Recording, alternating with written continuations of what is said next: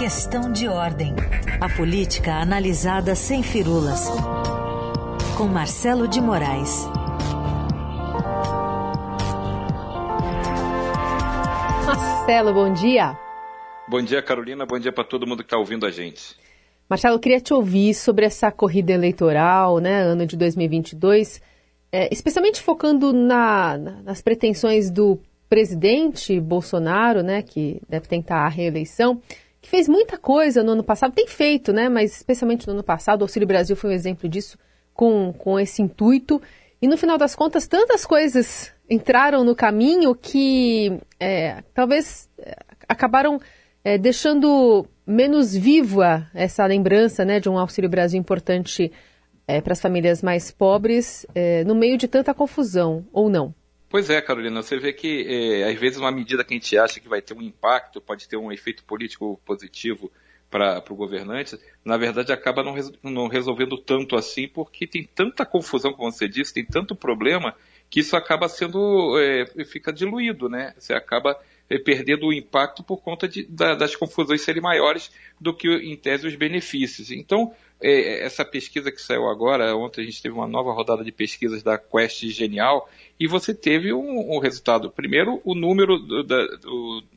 números da corrida presidencial continuam inalterados. Lula continua muito na frente, a vantagem dele está consolidada em relação a Bolsonaro, 45% a 23% é uma vantagem muito sólida, então Bolsonaro não está conseguindo ter um discurso que seja suficiente para reduzir essa desvantagem, que hoje é quase o dobro, né? Você vê Lula com 45%, Bolsonaro com 23%, é praticamente o dobro da intenção de votos que Bolsonaro teria em relação a Lula, então é metade em relação a Lula, então você tem uma diferença que ele não conseguiu com essas medidas, e o Auxílio Brasil é a mais clara dessas medidas para tentar reverter rejeição, especialmente nas classes mais vulneráveis, nas classes que precisam mais desse apoio do Estado, né, que precisam mais desses incentivos, como é o caso do Auxílio Brasil, não tem tido muito efeito.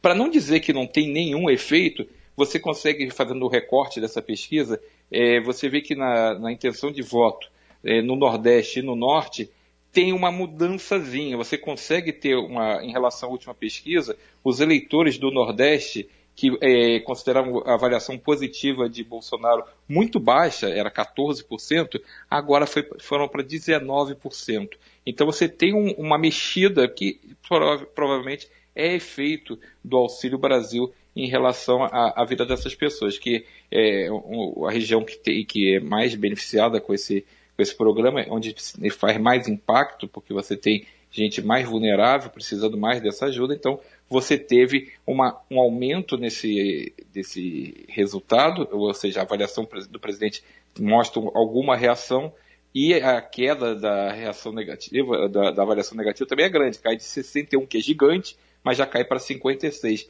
Então você consegue ter pelo menos algum impacto. Isso acontece também no Norte, que é outra região que precisa também muito do Auxílio Brasil. Então você tem uma mudança de 20 para 25 em relação à avaliação positiva e uma queda de 50 para 42 em relação à negativa. Então, nas regiões mais carentes, você conseguiu ter um pouco desse impacto. Mas quando você vai para as categorias, as regiões onde tem maior poder aquisitivo, onde não faz tanta diferença isso aí não acontece. Então, o Bolsonaro está tendo que lidar com uma dificuldade que ele não esperava. Certamente, quando ele lançou o Auxílio Brasil, o plano dele era conseguir reverter essa avaliação negativa no Brasil inteiro. E isso não está acontecendo. E se você pegar a avaliação geral do presidente em relação a uma pesquisa feita pela própria Quest em julho do ano passado, a avaliação dele vai de 48% para 55%, a avaliação negativa do presidente. Ou seja, ele está com um problemão, porque essa questão, para ele,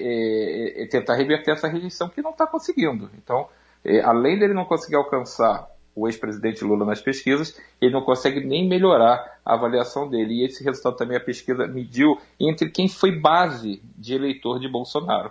Ou seja, quem votou em Bolsonaro em 2018, a avaliação negativa, ou seja, a avaliação de que está pior do que ele esperava o governo, passou de 28% para 36%. Aí, se nem os eleitores dele estão conseguindo avaliar ele positivamente, fica muito difícil para o presidente Bolsonaro conseguir traçar um caminho suave na busca pela reeleição. Na verdade, o caminho está bem cheio de pedras e espinhos para o presidente atravessar. teve essa pesquisa. Ontem também foi um dia de repercussão ainda sobre a inflação, né, a maior desde 2015. E aí o presidente resolveu que era uma boa hora para romper uma trégua com o Supremo Tribunal Federal, voltar a atacar alguns ministros do Supremo, no caso o Luiz Roberto Barroso, o Alexandre de Moraes. A gente ouve um trechinho dessa manifestação dele de ontem. Quem é que esses dois pensam que são? Quem eles pensam que são? Que vão tomar medidas drásticas dessa forma, ameaçando, caçando liberdades democráticas nossas, na liberdade de expressão, porque eles não querem assim, porque eles têm um candidato. Os dois, nós sabemos, são defensores do Lula, pô. Querem o Lula. Colocando, né, ingredientes eleitorais nessa crítica também, né? Pois é, esse assunto conversa com o que a gente estava falando agora, Carol, porque é justamente isso. Bolsonaro não pode se dar o luxo agora de perder a base mais fiel dele, essa base mais radical, que é muito contra o Supremo, que é muito contra a vacina, esse grupo, esse núcleo duro dele. Ele precisa fazer esse discurso mais radical, que a gente tinha meio que achado que parecia que estava meio colocado ali numa geladeira ali, né? Tinha deixado de lado. Desde 7 de setembro, desde aquelas manifestações antidemocráticas, o presidente não partia para o ataque direto em relação a ministros do Supremo. Teve aquela carta ali feita por Michel Temer, né? Aquela declaração meio que de trégua ali em relação aos ataques ao Supremo.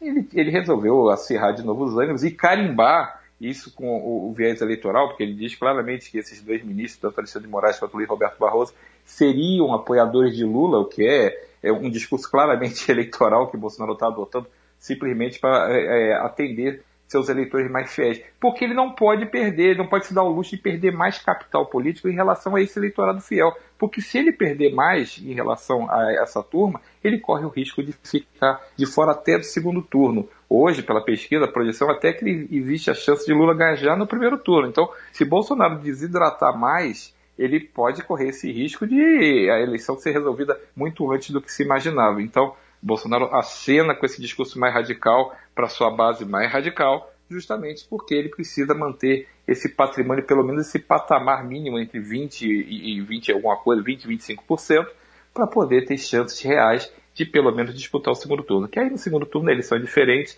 passaria a ser uma coisa de quem é contra o PT, quem é a favor do Bolsonaro. Você tem uma coisa mais restrita, né? Fica uma coisa, eu não gosto de um candidato, eu prefiro qualquer outro sem ser ele. Então a eleição muda de figura, ela deixa de ser uma eleição que você escolhe o candidato preferido e passa a decidir entre os que sobraram.